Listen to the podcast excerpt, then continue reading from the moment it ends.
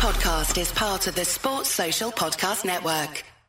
At Firehouse Subs, a portion of every purchase helps provide life saving equipment to first responders. We make our subs differently because our subs make a difference. Like our Italian sub, piled high with Genoa salami, pepperoni, and Virginia honey ham. Or our Firehouse meatball sub with zesty marinara, both with melted provolone and Italian seasoning. Your choice, just $6.99 each for a medium, and only for a limited time at Firehouse Subs. Tap the banner now to start your order. It is the weekly, it's match week, no more international football. Very soon, Everton are back in action on Sunday at Craven Cottage. Looking forward to that, uh, even though it is a midday kickoff. Uh, joining me tonight, uh, three fantastic guests uh, after making his debut on Subs Weekly last week. Uh, straight back on again this week. Alan Healy, uh, thanks very much for coming on, mate. How are you doing? Well, man, thanks for having me on. I appreciate it. I imagine you would have took particular interest last night in Spain's 6 0 win over Germany, having covered a lot of La Liga over the last yeah. few years. Uh, remarkable game, wasn't it? Yeah, I was, I was covering it. It was quite remarkable, to be honest. Like, um, because Spain's problem for the last few weeks has been a lack of goals. They only had three in their last five. So, from the score six like that um, was remarkable, especially given they lost Sergio Ramos in the first half to injury and Sergio Canales as well, which are kind of two important players from at the moment. So, yeah, they look very, very good, and they look like a serious kind of threat going into the final four and the Euros next summer as well. To be honest, you know. Yeah, uh, one of the few hammerings the illustrious team suffered last night on the international stage, which we'll talk about in a bit. Uh, also, join us, Connor O'Neill from the Liverpool Echo. How are you, mate? I'm good. Thanks, mate. Yourself? Not too bad, mate. Not too bad. Uh, counting down the days till, till Premier League footy's back now, really. And uh, also joining us, uh, writer, author, broadcaster Jim Keoghan. How are you doing, mate? You okay? I'm good. Thanks. You all right? Not too bad, mate. Yeah, uh, you've got a new book out, which you're going to speak about uh, a little bit later on in yeah. the show as well, how to run a football club. Looking forward to having a chat about that. Uh, but lads, one one thing I, I just want to quickly ask you all. Uh, I don't know if you saw on various Everton Twitter feeds today, and we put this out on our own one. It's 25 years ago today that Andre Kanchelskis scored a couple of goals at Anfield to win us that famous Merseyside derby. Jim, that on audible side then. Yeah, it's uh, it's one of them, isn't it? And uh, Dave Downey of this parish, of course, always maintains that, that Andre's the, the best Everton player he's seen in the flesh in his lifetime. So I thought I'd just ask you guys if, if you've got any different opinions on that. I, will probably go along, to be honest. I think is probably mine as well. But do you lads have any different views on that? Jim, I'll come to you first, mate. Um, no, I think that's probably true. Actually, I think he was. I can, I can recall when we signed him, he was like the the sense that something was going to happen. I think at um, at Everton when he came in, we just had a, uh, think it was the, the season when we'd won the cup. I think it yeah. was, and and, um, and uh, we'd survived, and then suddenly we get this fantastic player come in. He was a lot better than we were really, and um, couldn't really believe that, that, that we got him. And obviously he came in and he was fantastic. And it, it, I think his his sort of downturn in form seemed to coincide with that Royle side also starting to decline. And then you go into the back end of the 90s when everything just turned shit. So just for a brief moment, I think he sort of uh, captured the excitement that we felt back then.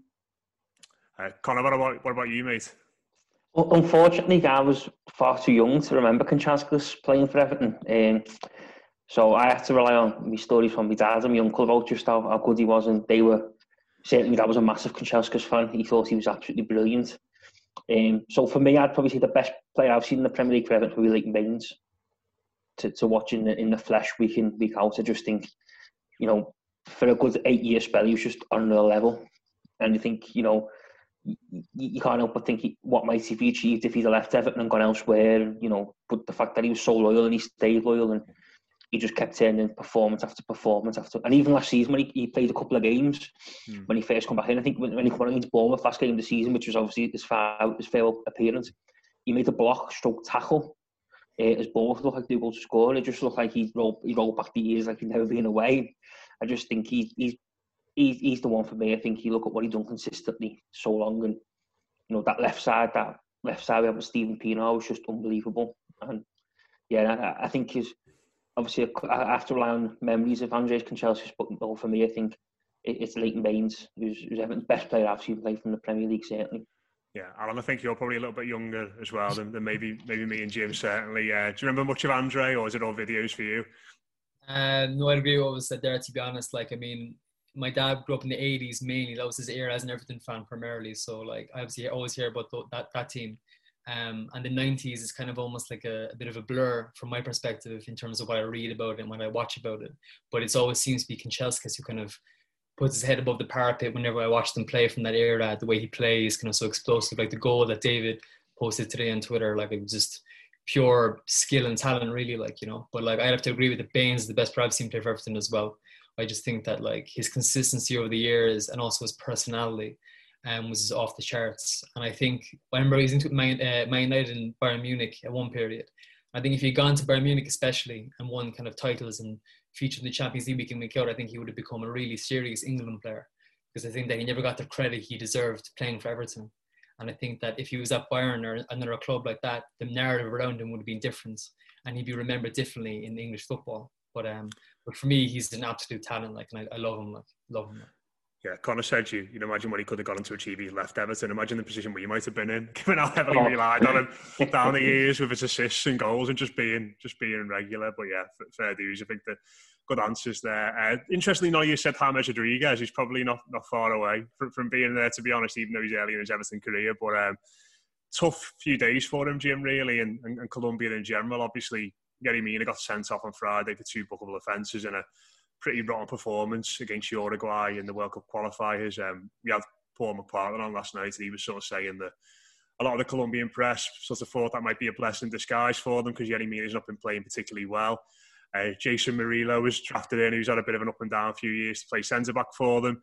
And they got absolutely annihilated 6 1 by Ecuador last night um, at altitude in a really important game. And James scored, but it was you know a, a, really difficult night. They've had a lot of stick over the last few days. The manager had a lot of stick over the last few days, but just sort of throwing this forward to, to the weekend and, and James potentially coming back into the country is it a little bit of a concern for you. This he's played 90 minutes and two really trying games, and there's, there's a lot of scrutiny on him.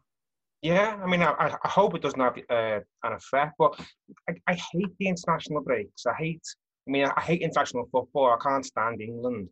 So to me, it's always like, as, a, as Evertonian, it's just like a lot of risk. So our players go away, get injured, or they go away and have a, terrible experience like he's had. And it's us who, who, um, who kind of pay the price. And, you, and you're kind of thinking now the way things are, you wonder why so many of these games are taking place. Really, the, the priority should be club football and the club season. And yet, they seem to have played an awful lot of international games. And yeah, yeah, you look at um, uh, the weekend, and you've got Coleman with the injury. You've got mm. um, Mina and Rodriguez coming back after kind of a, horrible drubbing, and uh, uh, Allan getting a knock. Uh, Richarlison could have had a terrible injury in his game. You're thinking that could have had a really like horrendous impact on our on our fixture for like for a, a kind of football which I think a lot of fans don't really care about, especially during the season. Hmm. Yeah, I think that, that, with those the South American qualifiers in particular, Connor, I always think because those teams play each other so frequently, there's there's a lot more rivalry and a lot more intensity in those games. Obviously, when it comes to the European matches, you get drawn from, from a bigger pool of teams, and they play each other so consistently that you know it feels like every match there's a rivalry. You know, Colombia, Uruguay, Uruguay, Chile, Brazil, Argentina, obviously, Brazil, Chile, Brazil, Colombia. There's little stories and little rivalries that have gone on throughout the, the years with those sides. And it always feels like whenever they play each other, it's a big occasion. And as a result, you don't get those those games where teams coast to wins or, you know, it's, it's 3 0 after 20 minutes and people can get taken off the, the full throttle matches all the time. And I suppose that's one of the, the downsides of having so many South American players, isn't it? Not only do they have to travel halfway across the world, but their World Cup qualifying matches tend to just be a whole lot more intense and a whole lot more aggressive than, than European and, and maybe maybe African and Asian ones. Yeah, absolutely. And I mean, I, certainly someone you know you look at the fixtures, you look at the results. You know, I, am nervous. What waiting, waiting to see what comes with. it. So God knows how Carlo Ancelotti and the staff feel because they must be sitting there like just absolutely, you know, brace themselves for the worst because, like you say, the games are so full throttle and so, you know, a, a aggressive almost. You see some of them, and you know, it, it's worse than what you'd see probably in England in the the 90s and the 80s in terms of the aggression and the way, you know, like people just get stuck in. So it, it is a worry, but the only good thing is that you know they'll be back at Everton in a couple of days, and hopefully, you know, they'll, they'll make them, you know, warm, more embrace the club Everton than, the internationals. I, mean, I know James took an absolute hammering off the Colombian press, didn't he, after last night? And mm. I think one, one, one publication gave him three for his performance, another one kind of hung him out to dry and asked him what his problem was because he it's not the same player who's playing for Everton, etc. So hopefully this type of thing just makes them warm to Everton more than the international duty. And they they might think about going. They might think twice about going international duty in, in future during the seasons. It sounds a lot when they want to come back to Everton for a break, doesn't it? yeah, but I think as well, like in Europe for sure, I think it's very kind of sterile the international break. Like I think it's kind of something that has to be done rather than something that people want to be done. It's kind of it all builds up to the European uh, championships and the World Cups. Um, but I think in South America it's different because like you have to realize like most of their players are playing in Europe, so the only time they can see them in the flesh is when they're playing for their countries at home. And like the kind of the shithousery is like off the charts. Like like for instance, the Colombia game against Uruguay. Colombia played the game at half three in Barranquilla on the Colombian coast of Colombia, obviously. Um, in, like, in like serious humidity at half past three in the afternoon, purely to kind of get into the heads of the Uruguayan players because they aren't used to that climate, you know. So like obviously it didn't work for them because they had the worst defeat in 82 seasons and something like that.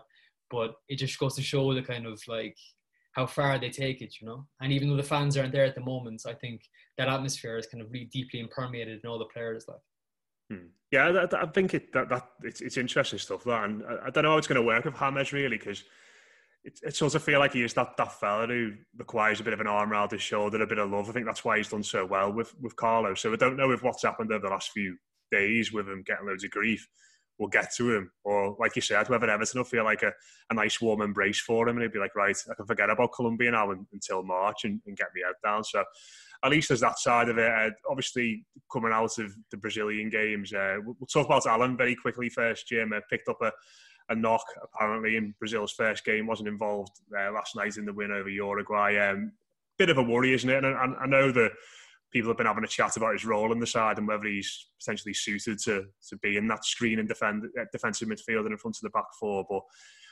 You know, at the moment, he's certainly the best option Everton have got there, isn't he? In terms of just just midfielders, unless you want to move a Ben Godfrey or, or Mason Holgate there. So a little bit of a worry that going into the weekend.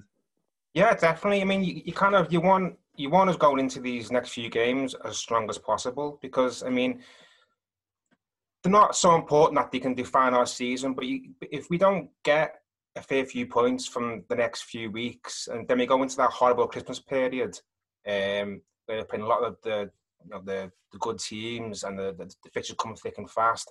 Then you know suddenly a, a season that looks so hopeful takes on a slightly different uh, colour. So yeah, it's not just Allan. You want all our players to be um, fit and ready to play. And, and so far this season, that hasn't happened that frequently. So we're still reliant on the players that really none of us want to see, see playing for Everton. That's why you're still getting people like Delph and Sigurdsson getting into the team. And really, after after last season, you, you just don't want to see that anymore. Hmm. Yeah, I think with Allan in particular, Connor, I think there's, there's been times where you've looked at him and thought, you know, he's this tenacious ball winner that we we were sort of build when we got him from Napoli. He's all around the pitch, putting out fires everywhere. And there's other times maybe when he's been carrying a bit of a knock or he's felt a little bit tired. That it's sort of like there's no in between with him. He's either really really good or he looks like he's you know blowing for tugs at times. You know, the Southampton game in particular is one that. That, that you know that springs to mind, um, and, and I suppose with, with potentially having a knock, that, that is a concern. I suppose with that in mind, the Sunday game uh, might be a blessing in disguise, mightn't it, giving these lads an extra day's rest. But but certainly with Allan in particular, I think it's early days now, but he sort of strikes me as a sort of player that needs to be at 100% to, to be at his absolute best. Maybe he can't quite function at 90 or 80% like some players.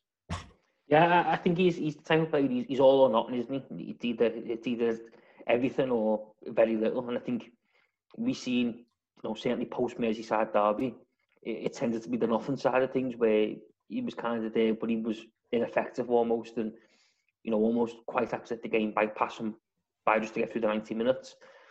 And I think, I actually think, to be fair, I think he's had a knock for a while. Hmm. I think he's, I think he actually played a couple of times before this international break injured, or not, say not 100. percent And I think he, he maybe in some respects should have been taken off the firing line a little bit by by Carlo Ancelotti and and rested. But I think that it goes back to what Jim said there. Maybe you know Carlo's looking at think, well, actually, you know, a 90, 80% fit Allan is better than a Fabian Delph for Tom Davies or, a, you know, Gylfi Sigurdsson in there, I think. And I think that's more worrying than anything, I think, is that, you know, if these, if, if we're still kind of in the, it just shows as well how far we've still got to go because if we're in a position where we're basically going to play players who aren't 100% fit because the alternatives are pretty aren't no better, then it just shows how far we've got to go and the, the job that Carlo Ancelotti's still got to do because you know things have slipped a little bit, but I, I do think that's because we've been playing players who haven't been 100% fit. I think Allan's one of them. James Rodriguez is another one. I don't think he's been 100% fit in, in the games he's played since the Merseyside derby. So I think Everton paid the price for that, and I think they paid the, ultimately paying the price for a squad that's not as strong as what maybe we all think it was when we started the season, and hmm. a squad that hasn't got the, the faith that hasn't got Carlo Ancelotti's full faith, should we say? Is is that something that you, you mind, Al, in regards to? Carlo bringing place straight back in, maybe might be 60, 70% fit or, or whatever. You know, these numbers are going further and further down, aren't we, as we go on these podcasts? I think, think we'll all remember them, get, remember them what the performances were like before the break and thinking, oh, none of them were more than half fit. But it, it does feel very much like that with Carlo, doesn't it? And I, I don't know, you know, obviously follow, follow Spanish footy and European footy, whether this is a, a trend that is from other clubs as well. But it feels like he'd he'd rather just get what he considers to be his, his best lads on the pitch, regardless of whether they're fully fit and regardless of what might happen in a week or two weeks' time. Yeah, I think that like I was shocked, for instance, when Holgate came back into the team against United. I yeah. that like, how could he start um, after so many months out, no game time? Um, when you had Yerry Mina and Michael who were performing maybe not great, but they were performing quite well. Um, so I was surprised by that, to be honest. Um, but I just think it kind of shows that he has so much faith in the players he has faith in, and the players outside of that circle he doesn't. And I think that it kind of goes at odds with what Marcel Brands wanted with the squad, which was to build a squad of 23 players who are all of a good ability, and it's kind of interchangeable and rotationable. Um, but Everton aren't there at the moment at all. Like, like we're so reliant on certain key players, and when they're missing, the whole thing goes to shit. Like, and like if you look at the drop off in quality from the likes of James and Richarlison to say Iwobi and Bernard, it's quite steep, like you know, like Iwobi and Bernard are they're good players, like, but they're not at the level we aspire at being at, and they're never going to be starters for us, you know. They're just not consistent enough, and they're not good enough, basically.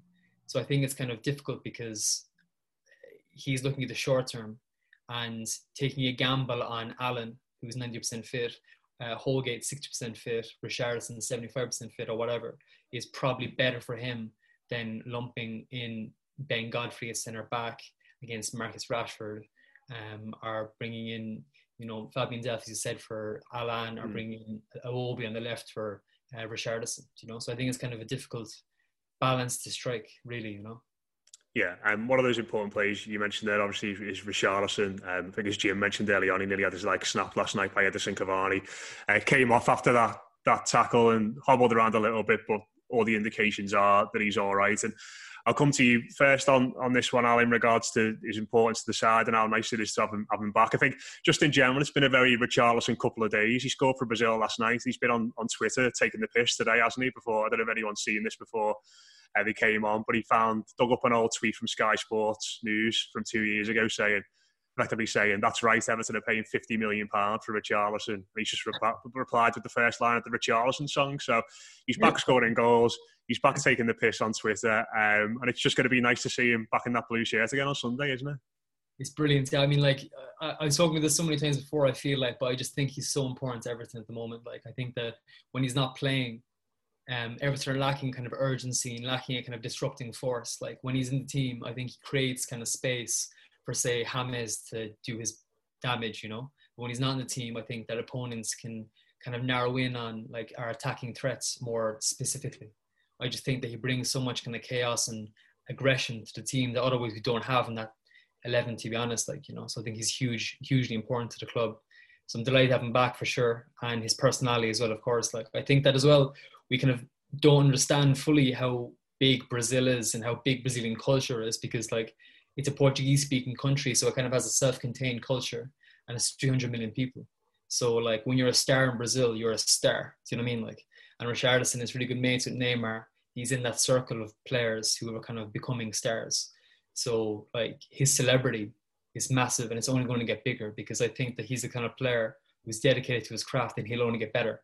So I think that although we said Leighton Baines for myself and Connor as the best player to play for Everton, I think in five or ten years, if everything progress the way we hope they progress and he stays at the club, then we could be saying he is like. Hmm. I suppose it's it's got to the point now, hasn't it, Jim, where you know we, we haven't, you know, everyone knows about this record that we've got without him in the team. Now Everton haven't won a match in the Premier League without him starting since he came to the football club, and you know, it's I, I imagine that would have permeated through to the players and the staff as well, and maybe was something that would have been on their minds. Maybe not going into that Southampton game, but certainly after that into the Newcastle and Manchester United matches, and and subconsciously or not, and maybe football players shouldn't be thinking like this, but just by him being there, even if he has a poor game, it doesn't do much everybody else is going to feel that little bit more confidence, aren't they? Because it's going to be like, well, he's, he's back now, so we're allowed to win football matches again. Yeah, well, I think he, he gives a lift, doesn't he? I mean, just his presence, um, you know, he, gives the whole team a lift just having him there because they know what he can do. I think, uh, like uh, Alan was saying, he, he does things that, that no one else can do in that team. He, he, he, he drives the ball forward. He occupies defenses. He's um, he does a lot of the kind of the, the ugly work as well. He's kind of he's, he's chasing people down. He's he's he's attacking from the front, and um, you, you shouldn't be so reliant on one player. But I mean, a lot of teams, maybe not as reliant as we are, but a lot of teams have that player who's sort of without them, they're a different side. You know, yeah, you know, Liverpool that Mane are a different team. Uh, Man U that Fernandes are a different team. He is he's that kind of player for us, uh, and we're possibly more reliant on him than other others are on their star players. But he's just a he's just a, he's a wonderful player. He's wonderful to watch. It's fantastic that he's part of our team. It's great that he always looks so pissed off as well. He's constantly pissed off all the time. Just the Alisson way. wonderful that is. Um, so yeah, you you'd hope that you know come the weekend, just having him back, uh, not only does it give everyone a lift, but also it, it allows us to kind of play like we want to play. I think without him, we can't really function the same way. We haven't got that driving force. We haven't got that player doing the ugly work, and other players have to try and do it. And Diana's good, to be honest. So it's, you know, I'm I'm relieved that he didn't get that horrific tackle, and that he's going to be playing at the weekend. Yeah, and I suppose Connor as well. He, he should be confident, shouldn't he? Because he's come away from those two Brazil games, started both of them, so it feels like he's fully integrated into that setup, albeit, you know, Neymar's injured at the moment, but, you know, it feels like he's a regular starter for Brazil now. He wore the, the number seven shirt in both games, scored last night. He's had a, a few weeks off before that. He, he, should be feeling absolutely brilliant about himself now, shouldn't he? Yeah, I mean, I think it's good as well in some respects that I know he had the tackle stuff, but he's got 90 minutes under his belt on, you know, mm. 180 minutes. Obviously, he's not played for, you know, three games and he's managed to get a bit of bit of game time under his belt to come back and hopefully kick on. But no, I think I echo what the, the two lads have said before. I mean, I wrote a piece last week for for the Echo, you know, and I, I think you, look at it now, you look at them three games where he wasn't there, you can't get the feeling now, no matter how much Everton, how much money Everton throw at it in terms of improving, which they still need to do. They still need to obviously drastically improve. Richarlison's still going to be the linchpin of the team. He's still going to be the key player, and he's still going to be the star. Because you look at how bad they've, you know, how how bad the form fell and how bad the performances dipped without him in that team it was alarming. And I think it was, you know, Carl Ancelotti's comments were, were, were quite telling to me before the Man United game, where he, he basically said, well, without him, we have to set up differently. So, you know, we're, we're effectively a, a football club at the minute. We've got, we've got two plans. We've got a plan with Richarlison and a plan without Richarlison. And that's how important I think it, truly is because, you know, you see, you know, you look at Liverpool and you, you look at other clubs, they kind of do, you know, they lose a big player, just it's like for like swap, not really changes in the formation, not really changes in the setup.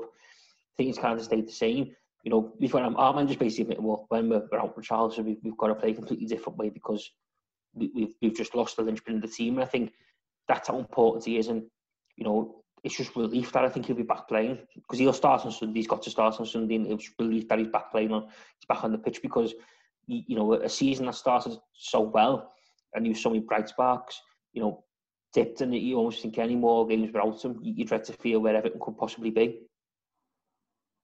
I remember somebody said to me before as well, just comparing him to James is like some players thrive on cooperation and kind of on peace, and other players thrive on chaos and opposition. And I think that James is the kind of the prior. He kind of thrives when the weather is good and when he's in a situation that's good for him, when he's the main man and when he's mm. kind of loved and supported.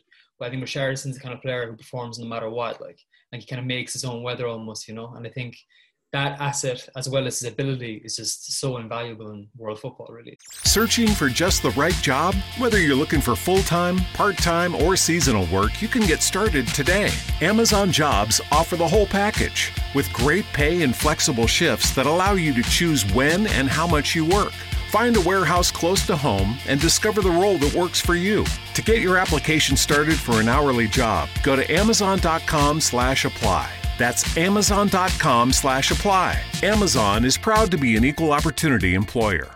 Yeah, uh, he will be back in the team on Sunday. Uh, as Connor said, they'll be very surprised if he was on the bench. Can you imagine the fume at 11 a.m. Uh, if he wasn't in the side? Uh, morning fume for the for the Toffees, yeah. Uh, but moving on to it to have a chat about that game. Uh, Connor, I'll come to you first. There's there's going to be a lot of talk about one Fulham playing in particular, I imagine, in the build up to that, and it's it's Ademola Lookman. Um, that that penalty before the international break, just uh, every time I popped up on my feed, I couldn't watch it. It was just horrendous. It was just one of those things. So that one time's enough seeing that. Um, so he's going to be under pressure. He's going to be, you know, he's probably got his manager's words ringing in his ears still. I think his teammates and his, you know, his supporters won't be happy with him. But um, he's got something to prove, and I think by and large he's done done pretty well there, hasn't he? Yeah, by by all accounts, he, he had done pretty well. I think until that penalty. I think uh, mm. I think it was that was one of the moments where I mean I was on Twitter that night because it was the late Saturday game, wasn't it? And mm. they were, you know, seen they got a penalty and I thought, oh, know, that's a, not a bad point for Fulham to get a pick up point. Then you see the tweets, people saying, oh, what's he done? What's he done? And you don't quite believe, I think, what you're reading until you actually see it. In, and I remember seeing it for the first time, just thinking, wow. But I think taking away that penalty, you know, he's he's a strange player looking because he was one that really impressed me at Everton, and he was one that you kind of there was a there was a stage where you had high hopes for him, and you did think he could be something. I know we everyone talks about the City going, but there was flashes in other games where you thought, you know, he's, he's got something. And I must admit, I, I was quite disappointed when the club made the decision to let him go out on loan uh, in that January under Allardyce, especially after Allardyce to come out, you know, but week before and kind of said he's going nowhere, he's staying with us, you know, it's all nonsense. He's staying with us, and then transfer deadline day, eh, you know, or the day before, we we, we kind of pack him off. And I, it was just a fear. Then I think when he done that, that he thought we might never see him again here because he's going to go somewhere, get get used to playing, you know, first team football, and probably probably look at everything and think I'm not coming back. And that sadly was the case. So it will be interesting on Sunday to see to see how he does and how he performs, and if he's matured and he's kicked on from the the young raw youngster that, that he was a couple of years ago. And you know, ultimately, if he can prove his Premier League, prove his Premier League clash, because I think, you know, he's, probably one of them Fulham players who, you know, I think we can all agree Fulham probably will go down. But there's always a couple of players, isn't who get relegated, uh, uh, uh, who get relegated with the clubs who are just know going to stay in the Premier League because they've been really good. You know, you think of, mm. you know, Andy Robinson when he was at Hull, Jamal Lewis obviously when he's going to Newcastle. You, you, there's always a couple of players who you think, oh, they'll, they'll be in the Premier League next year. And I think it'll be interesting if he's in if he's in that bracket come the end of the season, because you think of where he was a couple of years ago, that's where he should be. And if he's not, then you, you do think he, he, he didn't quite have the enough to, to, to get over the line and make it and be that, that star name that he wanted to be.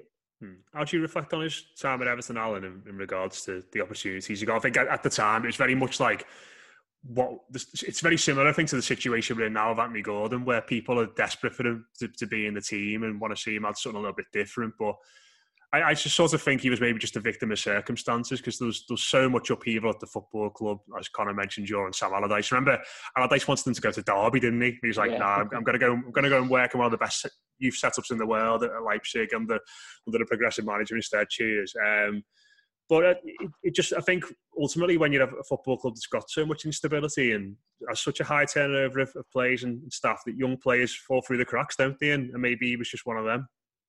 Yeah, I think it's difficult because I remember when he was kind of on the fringes and everybody was like clamoring from the start and get more game time.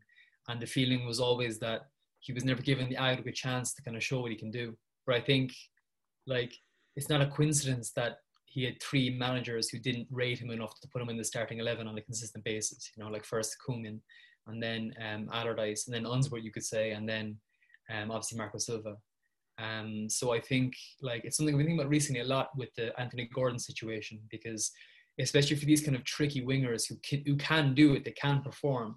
But it's I think top level Premier League football is a different kettle of fish to performing well if you, you know what I'm saying. Like I think there's kind of a multitude of factors that go into it, and I'm just not sure is he ultimately ever going to be a top six player. You know, so I think it, would be a bit kind of nailed on if he scored against us and had a blinder on Sunday.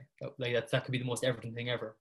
But um, I'm not sure will we regret him leaving in the next 10 years. I think he could be a bit like Ross Barkley, a very talented player, but never quite good enough to hit the elite of the elite, I think, you know. So I don't think that um, we'll miss him too much going forward.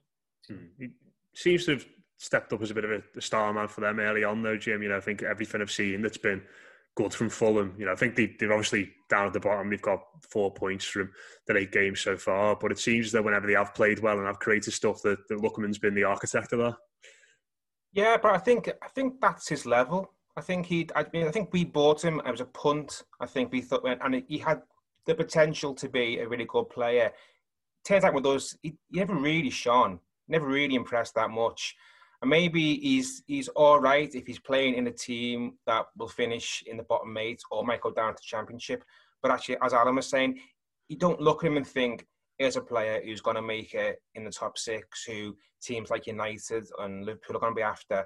You can see him playing for clubs like Fulham, like Villa, um, teams who are never going to challenge really, you know, consistently for the, the, the higher places in the league. And he'll probably do well at that level. He'll have good games, he'll have bad games, he'll turn up for some, he'll, he'll you know, he'll score the occasional cracking goal. But I don't think um, he was ever what what we needed, to be honest. Yeah, uh, just yeah, just didn't really ever really work out for him, did it? Uh, but just on Fulham in general, uh, Connor, a bit of a like I said, I think the, the, the side that have been rotten at times this season. You know, remember that first game of the, the, the brand the, the brand new season against Arsenal, where Arsenal just rocked up to Craven Cottage and rolled them over, and you sort of thought that they were going to, you know, go down really with a whimper straight away on that, that opening day. But I think they, have got a bit better in, in recent weeks. I think they've they've made some smart signings. They should have got a point at West Ham, uh, as, as you mentioned there. They beat West Brom in the game before that, and maybe not not quite as, as poor a Fulham side as we saw when when they were last up. And with that in mind, might be a bit, bit more of a challenge than a lot of people are expecting on Sunday. Yeah, I, I think it'll be. I think it'll be a tough game. I, I, really do. I think they'll they'll probably look at the break and, and think, you know, it, it, they'll look to build on the momentum that they built before the break. And I think it, will be a tough game for Everton because, you know, I think as well Fulham if you look at it from their perspective, they'll probably be thinking that there's there's a chance because if they think, well, you know, if we start well, then the front foot we get near the goal. You know, Everton have lost the last four, or not, you know, last. If you put them on the back foot, they, they might, you know, they'll be under pressure and we see what they've got. So I think they'll be they'll be looking at Fulham as you know a fast start and see if can try and put Everton on the back foot. So it'll be a tough game, but I think it's a game that you know if Everton have got any ambitions of of getting you know top six, these are the, these are the, the away games that you've, you've got to win. You've got to pick up three points. I mean, I think every Everton will be disappointed if if come Sunday afternoon we, we've only picked up a point or we, we failed to come away with nothing because you know these are the games that you've got to win if you've got any aspirations of being right up at the top end of the table. Yeah, I think if you look at the, the squad, Alan, it's they've I was surprised sort of by how much quality they've got in there for them in that regard. Sort of go through it, and you know they signed Alphonse Areola from PSG, who's you know a really highly rated goalkeeper. He's done really well for them. Joachim Andersen, a centre back, you know, was really highly rated at one point before he went to Lyon. Not quite worked out for him. Loftus-Cheek's in there as well from on loan from Chelsea. Mitrovic, Lookman. You know, they, have got some players that can hurt you if, if you're not quite on it, haven't they? They do definitely. You know, I think that they brought in so many players and more than two seasons ago, um, and the model of the club, you know, being based in West London, it's kind of been the Premier League a lot the last 20 years. It's an attractive club for a player who's on the up. Um, but I don't think they'll ever push on and become a really consistent top half, top eight team. Um, the next few seasons at least, anyway. Um, but I think regarding Sunday's game, like it's obviously a banana skin because they have players who can hurt you. Um, but I agree with Connor. I think that if we're any way serious about getting a season back on track, we have to be winning this game. Like there's no excuses to not win this game. Do you know what I mean?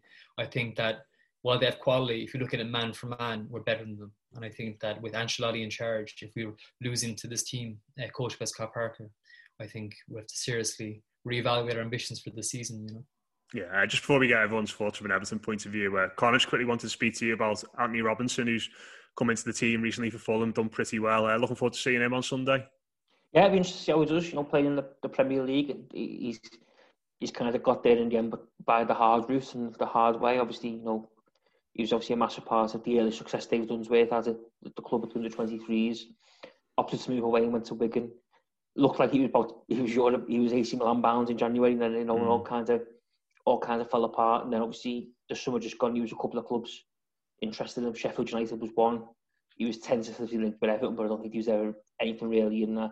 Uh, and also Fulham and Fulham, you know, pretty much backed themselves a bargain. I think they gone for just under two million quid. So it'll be interesting to see how he does in the Premier League and how, and how he copes. I mean, you know, I've said got there the hard way, and you know, to see just if, if he if he did have it already, you know, Everton were were right in thinking that he wasn't just going to have enough to make the you know the, the high end Premier League grade. Yeah, uh, I suppose there's still a lot of Blues in the summer who were advocating signing and weren't there again, but uh, obviously ended up with Fulham. But uh, how, how do you think it's going to go uh, on Sunday then? Uh, Jim, I'll come to you first, mate. What score? I think I think we'll concede because we do. Um, but I think I think you know Richarlison back. at Fulham will probably go down this season. I think I still think we've got enough to to beat them. I reckon, I reckon two one. Connor, two 0 All clean sheet. Yeah, uh, Alan, what about you, mate? I'd say very ambitious, but three one. I think.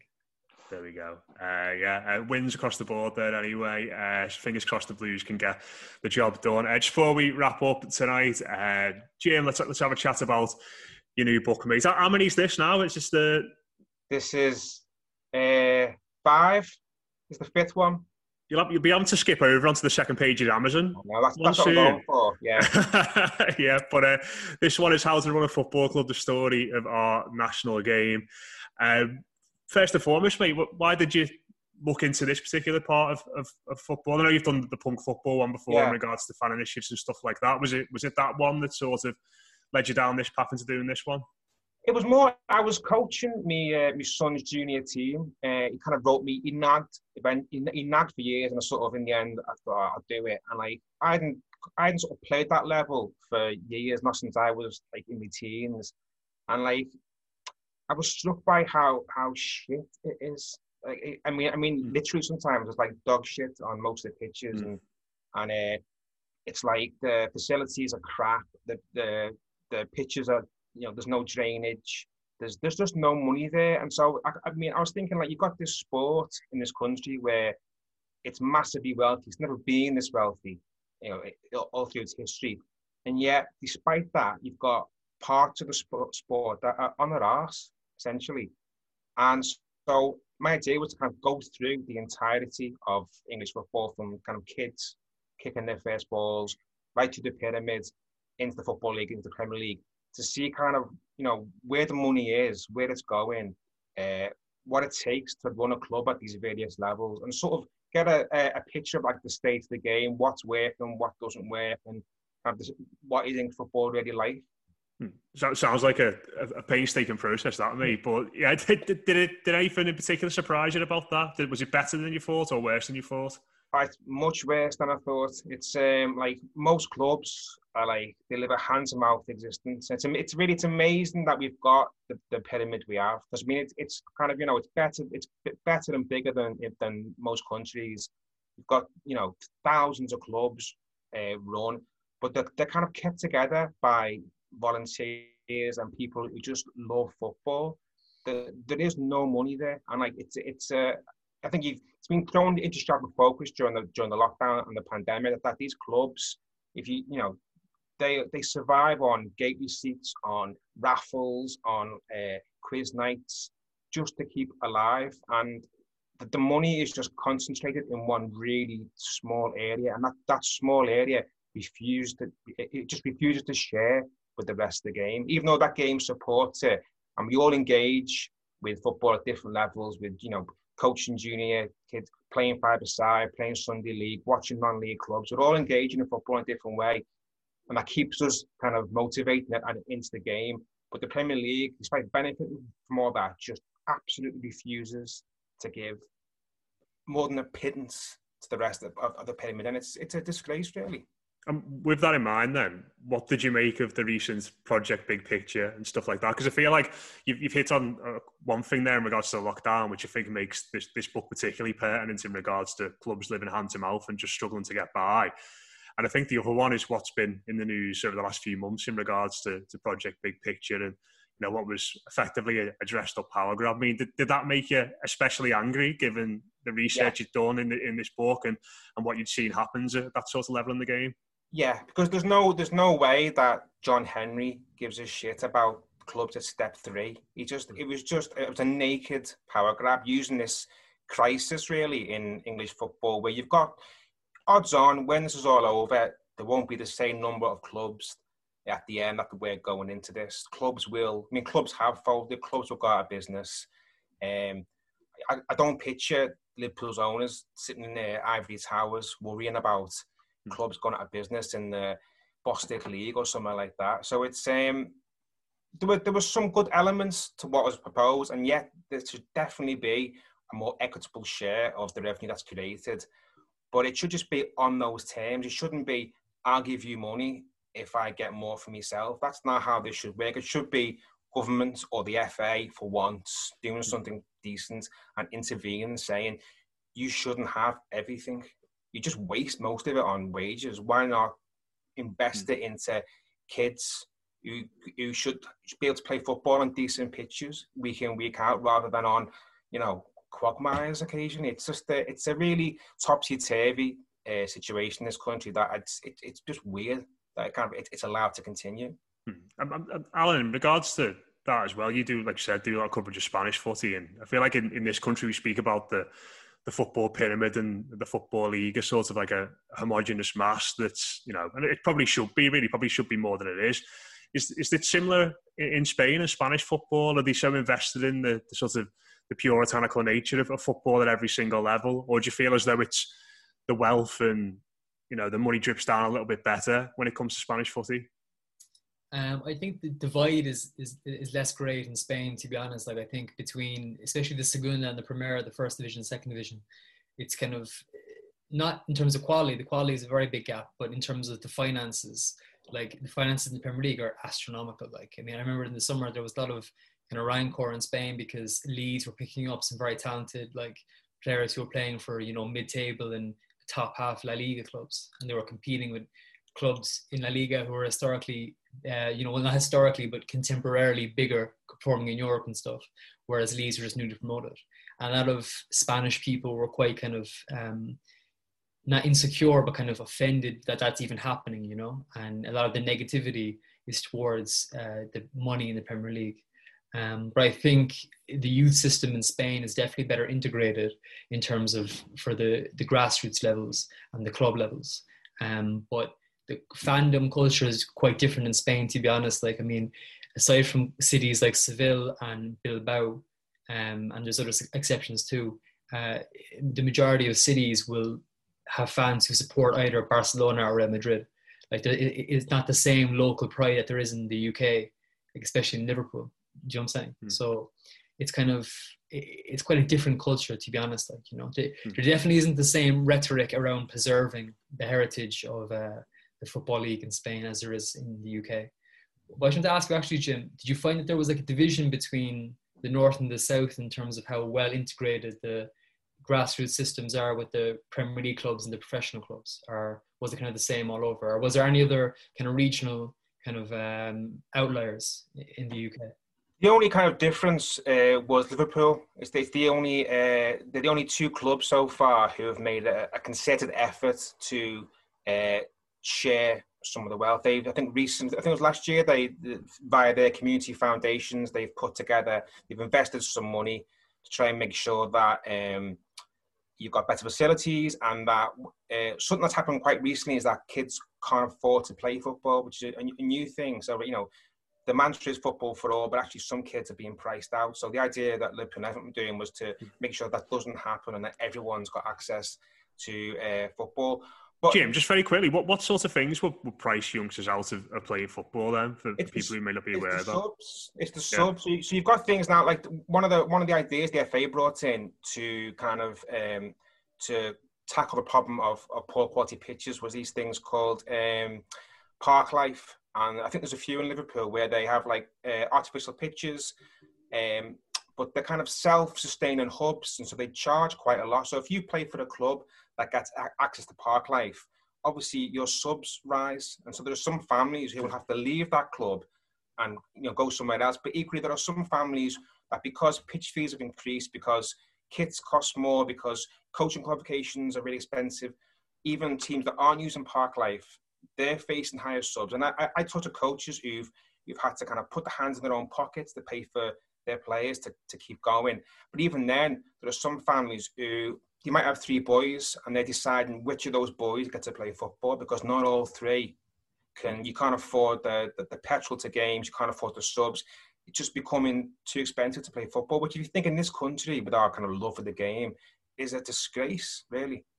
Yeah, I think that it's, a lot of that's something I've not even thought about, to be honest. You know, you think that it should be easy to join a team, easy to be able to play every Sunday if you want to, but stuff like that, certainly in, in the current climate and when we do get out of lockdown, it's it's going to be hard for everyone. And just just very quickly, in regards to the academy side of this, Connor, I wanted to ask you on this. It, it feels, you know, when I knew Jim was coming on today and thinking about this and sort of the structure as a whole, I was thinking about the academy setup and and both the lads there have sort of spoken about how academies being integrated is, is different, you know, in different countries and different parts of this country. It just it feels as though with the money at the top of the game now, which is pooled so heavily in the Premier League, as Jim mentioned, that a lot of players are just getting stuck, either be it at Everton or other academies, where they get to a point in the career, you sign that contract, they're on a decent wage, and all of a sudden it's like, well, we can't offload you.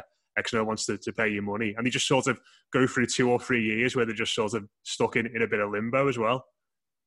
Yeah, absolutely. And it, it's, you know, I think that the, the, the whole, uh, I used to cover non-league football before, like when I was starting out younger, and what, what Jim said about, you know, vol- volunteers, that's what most of the football in this country just ran off as volunteers. And I mean, I must admit, I, got to know quite a lot of volunteers in the, the non-league scene, in, certainly Merseyside and, and beyond. And, you know, I don't know why they do it sometimes. I barely don't because they get no reward. You know, they they're constantly faced with problems, and one of the problems I know at the I at the kids, the kids levels is academy football because I know what you're saying there in terms of as kids get older, but, but you know we're now in a position where you know Everton, Liverpool, they'll take kids in at six years of age. So you know you could run a, a local, you know, a local club eh, eh, in yours, and you know an Everton scout will come along and they'll take you know your three best players and they'll go to Everton and that's the last you see of them type thing. And then they might come along four or five years later and they, they've been released. The, the, the you know, the, the confidence has been knocked and, you know, they, they, they're now kind of looking for a way back into the game. And some of these kids will only be 11, 12 years of age at, that point. Yeah. Just because of the way, the brutality, the brutality of the way football's gone. And I think, you know, for me, this, the whole academy structure and, you know, this, it starts at the top and when they're 18, 19, something needs to change structurally because something's not right something's not right in the, in the cog of the wheel because there's, there's just too many, you know, there's too many lads who end up going by the wayside who don't end up playing or stop playing because, like you say there, you know, there's there's there's certain instances, you know, people at Manchester City, there's there's kids at Manchester City, they're, they're there for two or three years. They either kick a ball because they're not good enough, they're not good enough to play for the City's EDS team. They're not going to get a look in the first team. They're on inflated money, so a, a League One, League Two club's not going to take them. And then they get released, and it's like they're trying to find a club that's going to take them on what they've been getting paid at City, which is not going to happen. Mm. And they either just filter out the game or, you know, they, they turn to other things, you know, other things that are wrong in life to, to maintain that lifestyle they, they previously had. So for me, I think there's, there's something somewhere that in the cog of the wheel that needs to change at academy and, and, and the kids, kids grassroots football because something's not right somewhere. And, and, and, and I think lockdown certainly has shone Hmm. on all these flaws more more than ever because these are these are the people who are you know everyone's seeing firsthand the struggles that clubs in League One, League Two to you know Northwest Counties First Division, West Cheshire League facing. You know something needs to change and hopefully something will change. But like I agree with Jim said there, it can't be project big picture. It can't, it can't be the thing of let's just you know give them money, but we have no say type thing, and you just become a, a puppet almost. There's got to be some kind of proper process and proper plan put in place, and, and hopefully that'll come off the, off the back of this. Yeah, fingers crossed it does. Uh, Jim, where can people get hold of the book, mate? Well, probably right now the, the easiest thing is uh, Amazon, or go to the the publisher's website. It's uh, Pitch Publishing, I think, and you can get it from there.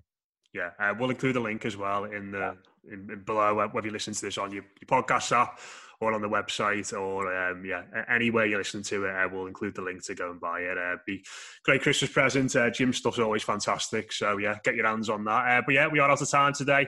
Thanks very much to Alan, Connor, and Jim. That has been your weekly show. Just a reminder, if you want to hear more from us, we are over on Patreon. It's patreon.com slash the Blue Room Extra. Uh, multiple shows every day this week building up to that game against Fulham. So uh, if you want to hear a little bit more from us, you can find us there. But in the meantime, we'll speak to you again next week on the weekly show.